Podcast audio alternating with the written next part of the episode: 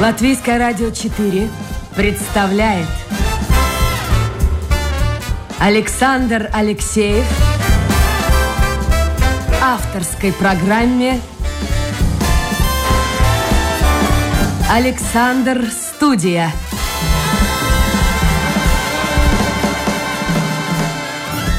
Здравствуйте, друзья! В эфире программа «Александр Студия». Как обычно, в это время с вами автор и ведущий Александр Алексеев. Сегодня мы с вами отправляемся в Даугупилс. У меня в гостях, или я в гостях, и это Юкшинска, молодой врач-инфектолог. И это доброе утро. Доброе утро. Как погода у вас там в Даугупилсе? А, у нас снег минус три. Вау, я уезжаю после программы в Даугапилс, эмигрирую, потому что, кстати, я хочу сказать, э, уважаемые радиослушатели, если вы еще не выходили на улицу, и в этом нет какой-то острой необходимости, постарайтесь этого сегодня не делать, потому что, ну, грязь мокрай такая, ну не же мокрай, вообще кругом, не знаю, мне кажется, влажность стопроцентная, и плюс к этому еще э, абсолютно местами, местами, причем в центре города, э, местами лед, по которому ты передвигаешься вообще с таким трудом. Я не видел сегодня ни одного дворника, никто ничем не посыпает. Черт те знает, что вообще происходит. Но вот видите, в Даугапилсе хорошая погода, снежок, солнышко светит, нет? Нет, у нас, Нет. к сожалению, серо, но э, я соглашусь, у нас было очень много снега по на- э, ночью, да, у нас тоже так вот э, немножко грязно на асфальте, но уже все, все Главное, чтобы скользко не было, а то можно получить травму помимо всех проблем с ковидом. Давайте вот мы начнем с чего. Вчера у меня э, в гостях в программе был Марис Ребелдс, бизнесмен, э, создатель целой медицинской империи. И вот э, ему был задан вопрос, э, что он думает по поводу привлечения молодых э, перспективных специалистов в провинцию. Потому что, в общем, существует мнение, что медики молодые, ну, хотят оставаться на любых условиях, но в Риге не очень хотят выезжать в провинцию. А это действительно так? Эм, По большому счету, скорее всего, что да. А в чем причина? Э, Потому что в Риге, это мое мнение, да, что в Риге уже все-таки э, сделана вся система, э, как ты можешь получать, ну, как и пациенту оказывать услуги, немножко лучше, там уже все продумано, так как это, ну, течение плазмы, да, этих пациентов намного больше, и нежели в провинции. Да, а в провинции немножко ты должен уже как бы приезжая сам что-то делать. Но и в провинции, если ты врач, который хочет заниматься своим делом, ты все равно, ты тоже все тут пробьешься, и тебе тут помогут. Только что в Риге все готово, а в провинции все-таки надо какие-то усилия сделать, чтобы было так, как ты хочешь, и чтобы лечить так, как тебе хочется. Ну, может быть, Да. еще нужно учитывать и финансовые возможности. Все-таки заработная плата, скажем, в той же Латгалии ниже, чем в Риге и вокруг Риги, поэтому здесь и больше требуется врачей, и э, цены, наверное, все-таки отличаются в Даугупилсе и в Риге. А, Если честно, про заработную плату, мне кажется, что это как бы неправда. Да, я не могу сказать, что э, в Риге мои же инфектологи получают намного больше, чем я тут э, в Даугавпилске регионе. Нет, я имел в виду не врачей, а заработная плата населения, то есть его покупательская Население. способность ниже. Это да. Это я согласна, способность, да, у нас ниже. Но, э, скажем, еще один момент. Все равно ты в периферии нужен как врач, да, то, что пациенты не могут, э, скажем так, в инфекции немножко по- получше, у нас валстап Максат, то есть нам- консультации Государство оплачивает. всего Государство оплачивает. И мы, у нас есть один такой плюс, что если ты приезжаешь в периферию, то ты можешь тут пациентам помочь, те, которые не могут доехать до Риги. Да. Даже так. Это такой у нас, да, это у нас такой большой плюс. Других э, профессий вам вот комментировать не смогу, да. Так как у нас есть эта Валстап Максата программа, от того, в принципе, мне тут очень хорошо, и мы э, развили тут и лечение и ВИЧ-инфекции, и С-гепатита, и Б-гепатита на месте, да, можно сказать, по Латгальскому региону. А скажите, пожалуйста, ребята, вот если от вас зависело, были бы вы министром, кстати, не хотите стать министром, нет? Нет, спасибо. Почему? Почему? А, э, как я э, говорила своим коллегам, э, я врач, да, и я хочу лечить людей. А, и это мое, наверное, призвание, это мне нравится. А когда ты становишься министром, все-таки у тебя, наверное, приоритеты меняются.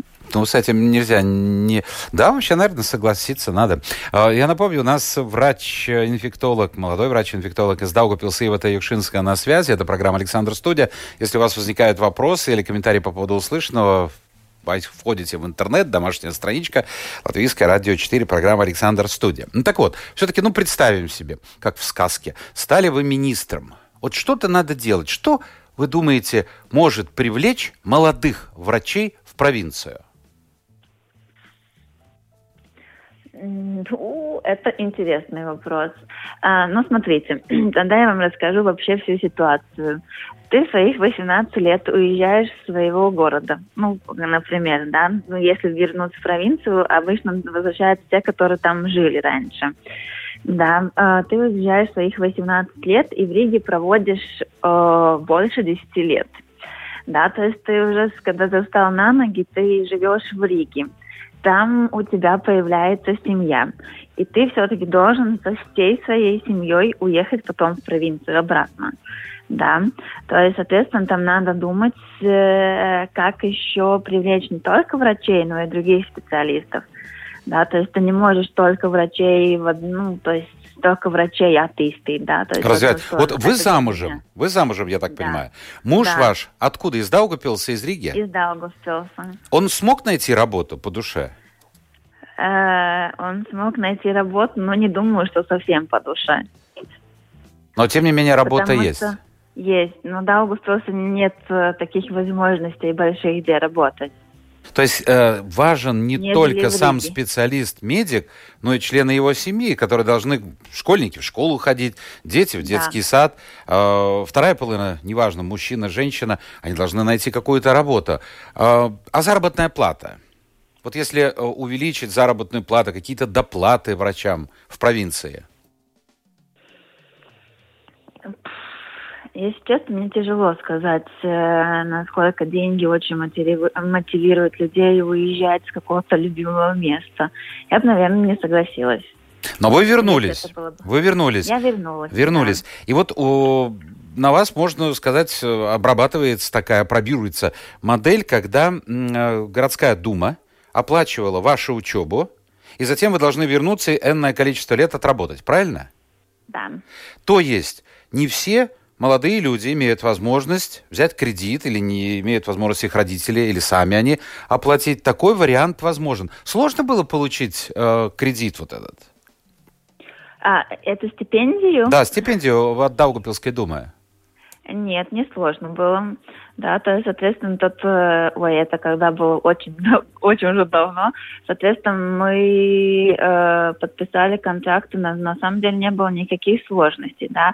И, ну, они, конечно, посмотрели, инфектологи были нужны, но я тоже... А то есть вы сразу же уже определились со своей будущей профессией?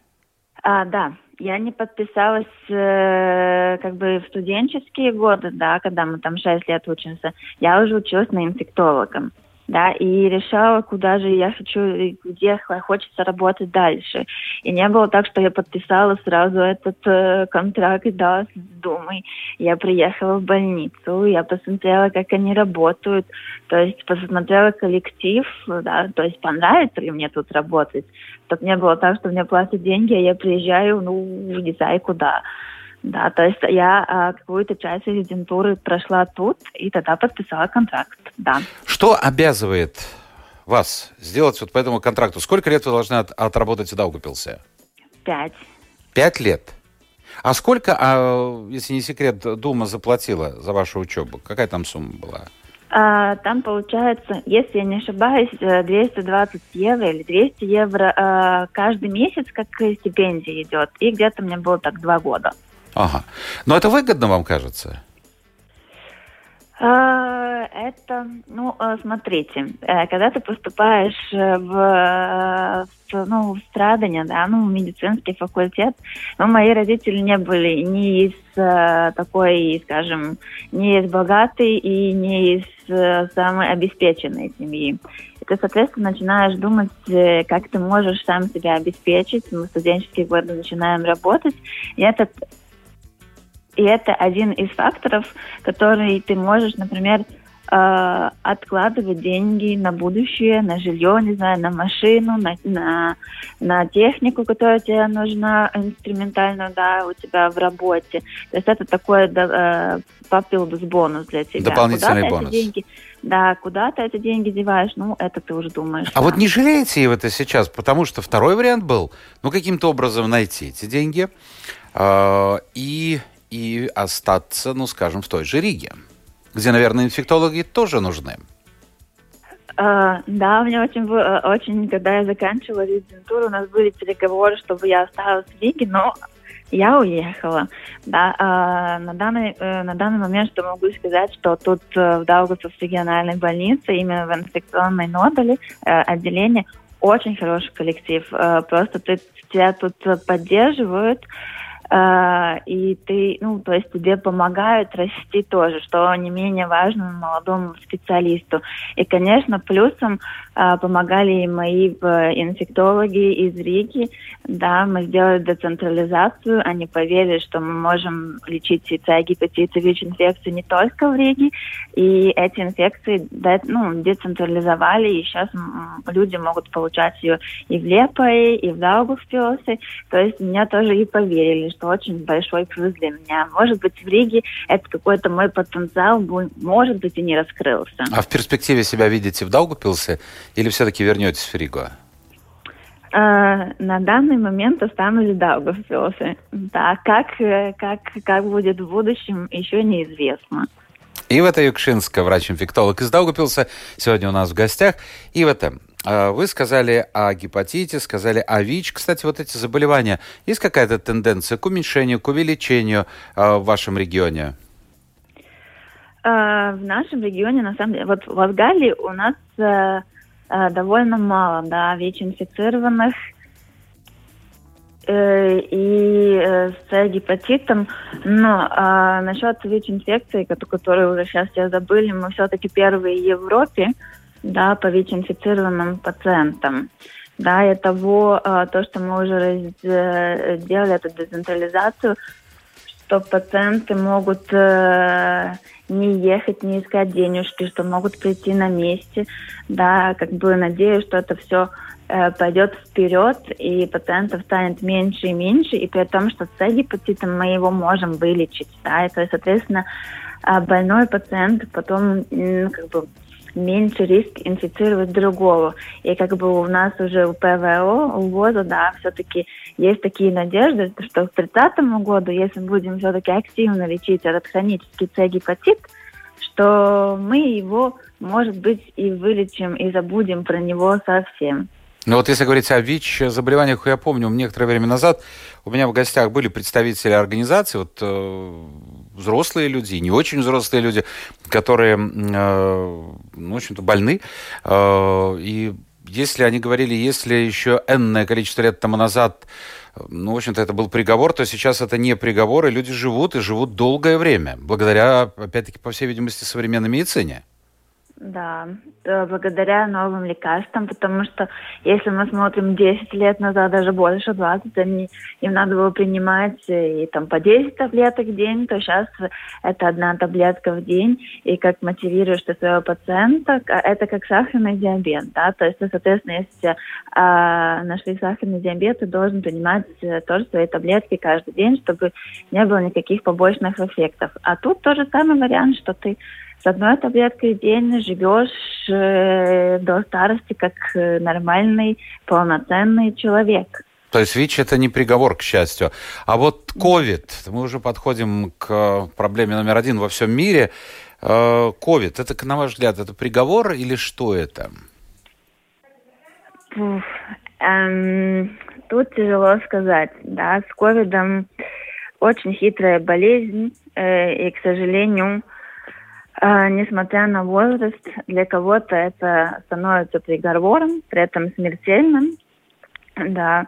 И, э, конечно, нам, и мне, как врачу, это очень тяжело, да, что ты, в принципе, каждую неделю у тебя кто-то умирает, э, если все говорят, что это как бы, что мы придумываем, да, то есть и в таких обстоятельствах, и, ну, наверное, ни один врач не хочет работать. Ну вот есть люди, которые не верят во все эти смерти от ковида. Они говорят, что в основном умирают люди пожилого возраста, от хронических заболеваний. Они в любом случае умерли бы не сегодня, так завтра, а это все приписывают ковиду. Вот вы с этим согласны?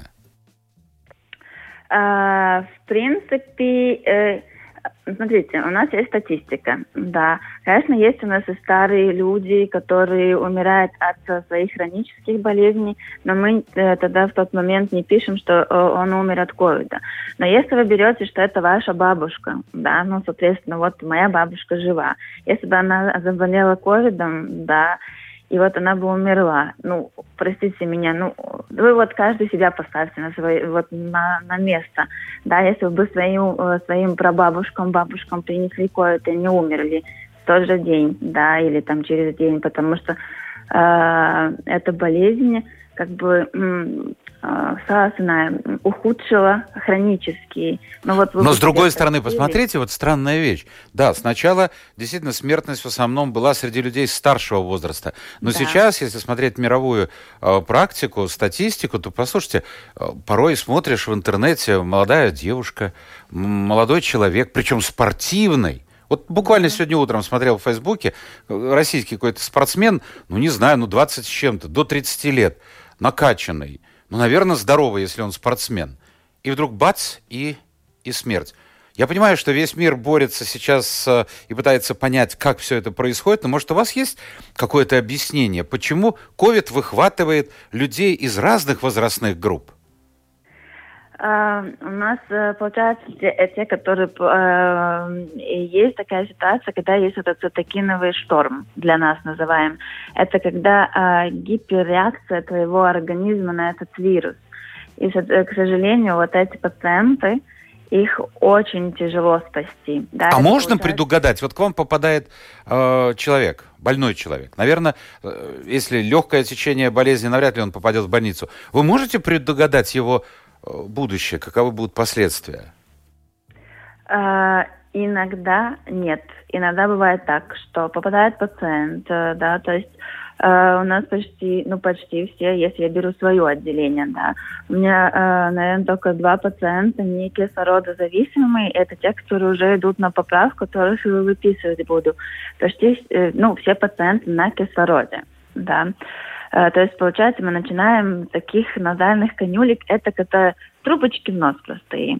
И ты, получается, ты видишь, э, что кислород э, поднимается у него, да, пульс оксиметра, если мы мерим, и все хорошо.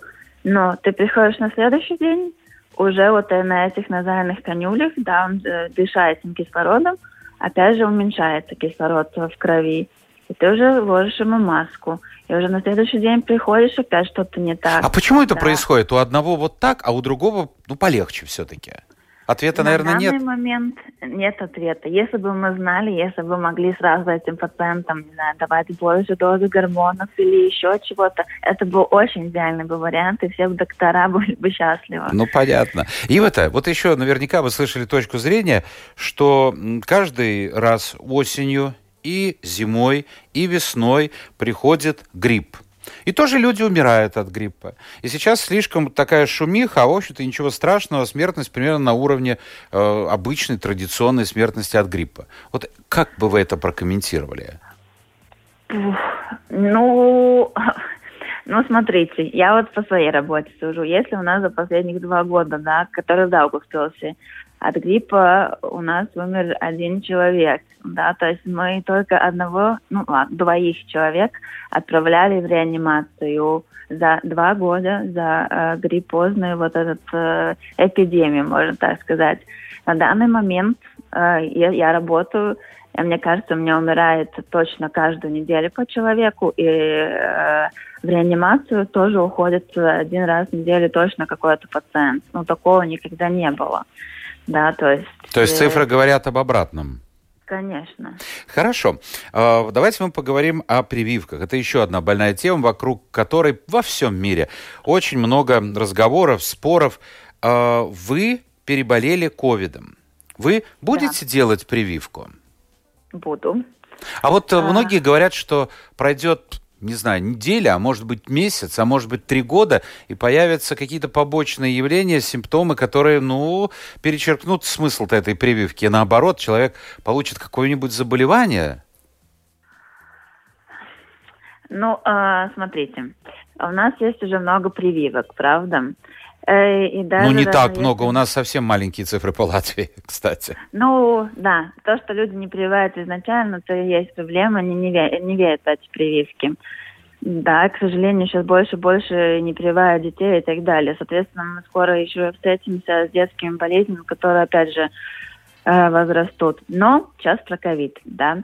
Э, соответственно, сейчас самая проблема в том, что у нас есть и робежоми, да, то есть эм, Ограничения. Э, ограничения, да, спасибо. Ограничения. Э, людям говорят, не ходи в гости. Что почему же этот ковид продолжается? Потому что никто это ограничение не слушает. Понятно, все устали, все хотят общаться и так далее. Да, а, но прививка это одно из э, из вариантов, да, что мы вернемся все-таки в нормальную жизнь, да, что мы не будем хранить не молодых и не старых, которые могут жить еще не год, не день, а два, да, а молодые пациенты так еще до, до глубокой старости. И это одна из э, таких, то есть э, в, даже, даже я не могу сказать, выходов на данный момент, э, как мы можем победить этот коронавирус. Но вчера доктор Эвелд сказал э, такую фразу, э, из двух зол выбирают меньше. Вы с этим согласны? Потому что неизвестно, что будет. Действительно, никто ничего не знает. Прививка только-только начинается, начинает свой путь, скажем так, по миру. Но лучше привиться. Вот так он считает. Ну, это мое мнение тоже. Да, лучше привиться. Э, с прививкой все-таки мы можем спасти остальных людей. Да, может, немножко надо убрать свой эгоизм, да, и подумать немножко о других. У вас, когда начиналась вакцинация, э, я слышал, что довольно много врачей были против этого. Как сейчас? Что-то изменилось? Э, у нас, э, смотрите, какая у нас ситуация.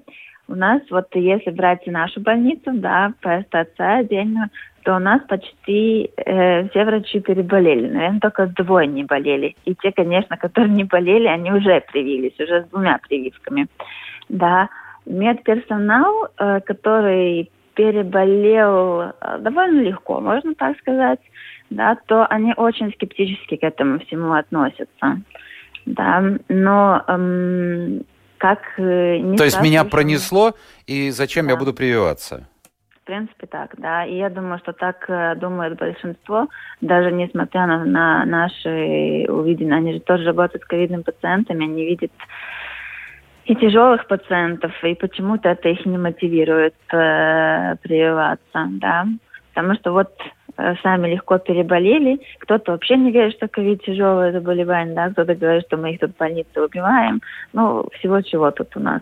Ну вот я еще подумал о другой стороне медали. Я знаю, что вы не только работаете в больнице, но и э, ведете прием в поликлинике. Все правильно, да? Да. Ведь, посмотрите, многие люди боятся сейчас идти с другими заболеваниями, с хроническими заболеваниями. Да, господи, просто сделать общий анализ крови э, или какие-то еще болячки есть, проблемы какие-то есть. Они боятся, потому что врач, который контактирует с большим количеством посетителей и работает параллельно еще где-то в клинике, может быть, даже не подозревая разносчиком ковида. Вот здесь существует опасность заражения. А, да, от того, у врача должен быть прием э, не больше 15 минут, и вы оба должны быть в масках. Да, то есть заражение тогда намного меньше. Чтобы я вот э, отказалась от своих пациентов в поликлинике, но такого у меня как бы не было.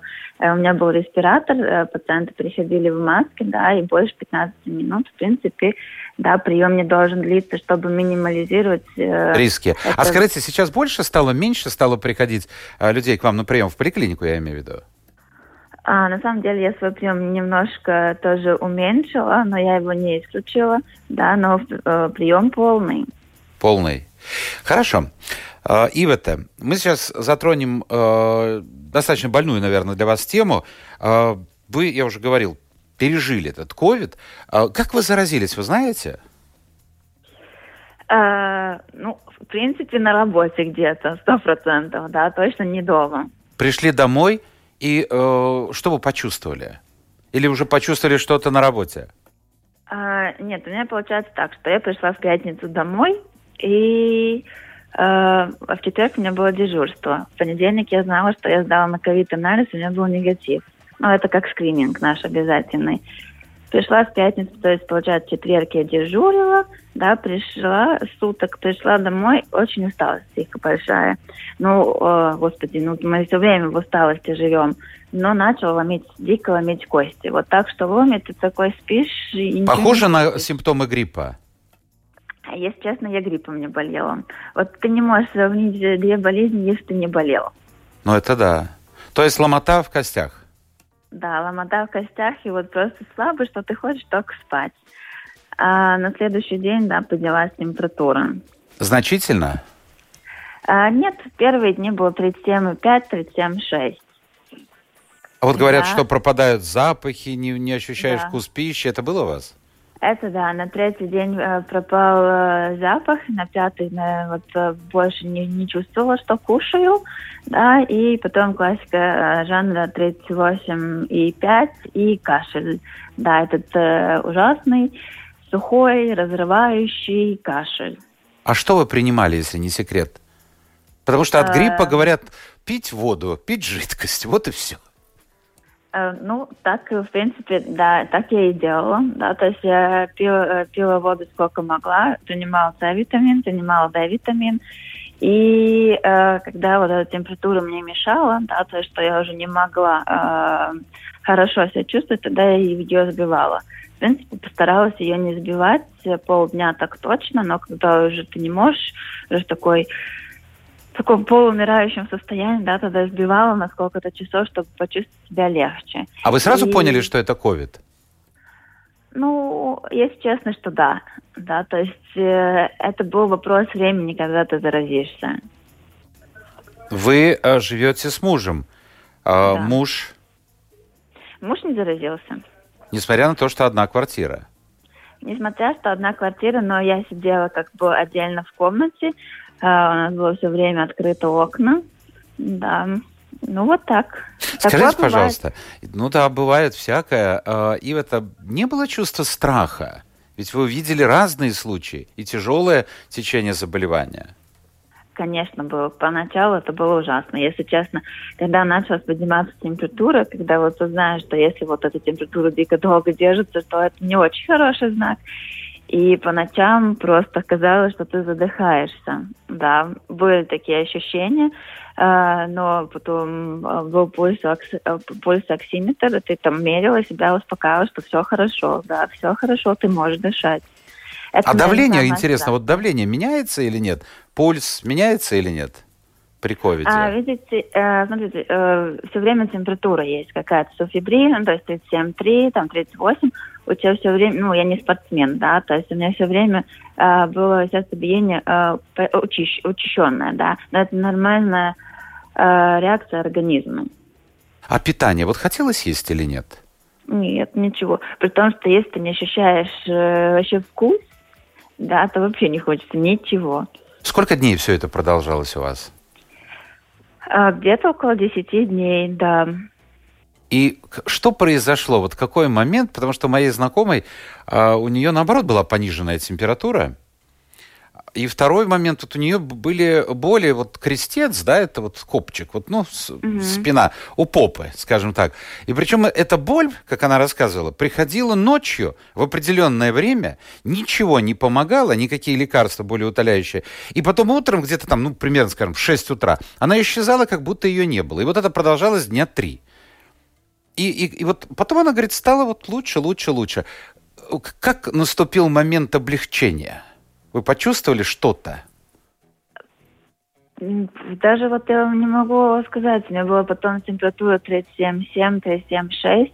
И ты уже думаешь, уже там десятый день, уже как-то не очень хорошо, что температуры нет. И там хоп, на другой день температуры нету. И все. И ты как бы и, и вроде здоровый. Да. И просто вот, вот как будто это было не с тобой, да? Да, как будто это было не с тобой. Но, конечно, кашель, он остается до сих пор такой, но пока вся вот эта слизистая восстановится, кашель иногда тоже будет бить, и об этом не надо беспокоиться. Но когда лучше стали чувствовать, естественно, сделали еще одну проверку, да, контрольную, скажем так. на ковид? Нет. Нет? Нет, нет, нет, их не надо делать. Вы можете снова заболеть или нет? А, считается, что вот э, этих три месяца, да, э, ну, первых точно три месяца, когда есть антитела, что э, нельзя заболеть, что у тебя есть э, как бы защита. Но это не факт, да, все равно мы ходим в защите. Может быть, что я уже не одеваю этот скафандр, а одеваю хирургический халат, респиратор и так далее, одеваюсь, да. Просто в скафандре ты чувствуешь себя более защищенным. А скажите, пожалуйста, вот вы переболели. А зачем Да. делать вакцинацию, проходить? А, потому что доказано, что эти антитела э, не защищают э, долго, да, они А, вот в чем дело. Да. От того мы каждый год делаем так же самое грипп, да, потому что, ну, грипп мы знаем, что он меняется, да, и от гриппа вакцина тоже работает, ну, максимум на два года. Хорошо, вакцина от гриппа. Как вы думаете, а, кто успел привиться? Она каким-то образом влияет на ковид, ну хотя бы частично?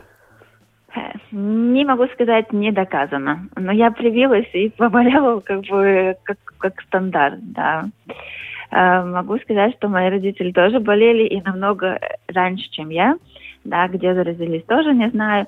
Э, И получается, у них вообще, э, моя бабуля вообще пи- э, 37,3, один Бабуля, день было. Бабуля. Видите, как всё меняется.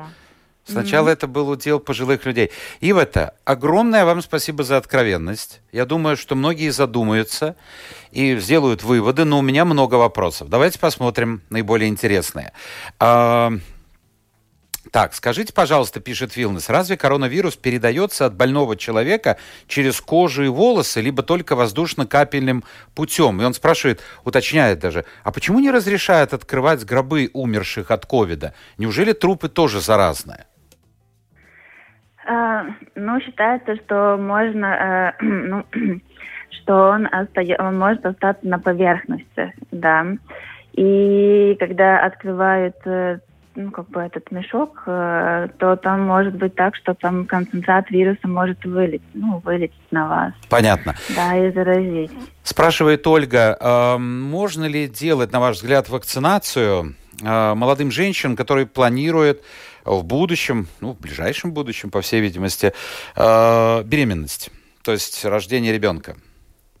Вот все-таки как это... Это очень хороший вопрос, да. Все-таки а, насчет грудной, это и те, которые планируют, э, даже все в, при, ну, вот эти фирмы, да, на, не дают э, точный ответ. Соответственно, еще не было тестирования такое на грудной, ну, на, а, на беременной На беременность. женщинах. Потому что она боится за будущего э, своего ребенка, это понятно. Мгм. Но на данный момент, э, в принципе, и нет доказательств, но нет и опровержения, что это прививка что-то делает. Ну, мое мнение, наверное, что на данный момент немножко можно подождать. С прививкой, я имею в виду, да, вы имеете в виду? Да, или можно привиться, и тогда а, хотя бы через э, три месяца точно делать ребеночка. Э, Я понимаю, что вопросов много, но опять-таки некоторые вопросы, как только у нас э, кто-то из медиков конкретные очень, ну как Да. можно лечить по э, радио? Ну вот один вопрос, Надежда, Давай. давайте. по- После температуры 38, пишет она, у меня болят все сухожилия. Очень больно двигать конечностями. Такое может быть после ковида? Ну, я так понимаю, тогда Надежда переболела ковидом, может, она не почувствовала этого. То есть была температура 38, сейчас болят сухожилия, очень больно двигать конечностями. А, Я думаю, что как после любой нашей инфекциозной болезни бывают такие реактивные артриты, реактивные. То есть э, сама инфекция уходит, но есть какие-то последствия, где сам иммунитет немножко начинает бороться против вас. Да, это как э, реактивная артропатия. То есть если это не пройдет, надо обращаться к ревматологам. Такое может быть. Такое может быть. Можете Да. объяснить ситуацию, интересуется Вилнес. Жена получила положительный ответ на тест а, а, ковида. Я параллельно с ней переболел с одинаковыми симптомами, но мои тесты отрицательные. Сдал кровь в центральной лаборатории на антитела, ответ положительный. Пишет даже 409. Вот такое может Да. быть? Может быть, такое мы тоже видим у себя. У нас есть диагностика отделения. Э, что мы видим э, пареньену, воспаление легких, да, ну, такое же классическое нашему ковиду. И берем анализы, берем, берем, но на второй, третий раз у нас получается, что высевает ковид. Почему-то у некоторых то ли плохо берут, то ли он уже туда глубже уходит, да, не высевает. Но если а, была клиника, да, и эпи, ну, контакт, да, эпидемиологический, то мы таким пациентам или семейным врачам советуем сделать уже антитела. Если привитый человек заразился ковидом, спрашивает Лариса, он также заразен, как человек непривитый? Да. То есть тут уже роли прививки никакой не играет. Тут роли прививки не играет. У вас уже ковид есть в носоглотке, да, он там сидит, соответственно, если вы говорите, вы из-за прививки меньше его не выделяете. Вот э, я думаю, будет не совсем правильно задавать вопрос, э, вернее, адресовать вам вопрос по поводу вакцины. Какая вакцина от разных производителей наиболее эффективна? Э, знаете, это может быть в определенной степени все-таки реклама, и не надо. Давайте поживем, увидим, какая вот время покажет покажет. Навряд ли моя гостья может это сказать. И еще один вопрос. Дмитрий спрашивает, этой зимой, когда прививка от гриппа не актуальна, все в масках. А, кстати, вот гриппа можно заразиться, если носишь маски? А если вы вдвоем носите маски, то риск уменьшается. Ага. Да. Ну Мы вот... носим маски, чтобы уменьшить риск. Ну, то есть, Да. не, э, наверное, неправильно вот это слово не актуально, маловероятно, менее вероятно. Но нам Да. предлагают ее бесплатно. Вот прививка от гриппа якобы бесплатно. Не помню, пишет он, чтобы это было хоть раз во время эпидемии. Современная медицина это гуманизм или коммерция? Ну, это вечный вопрос. А, смотрите, э, насчет гриппа немножко не соглашусь. Да, уже с прошлого года начи- э, начали прививать бесплатно детей, те, которые риска группа, там, у которых было 50% скидка, потом, мне кажется, э, кому-то стопроцентную скидку сделали, да, те, которые риска больше компликациям от гриппа.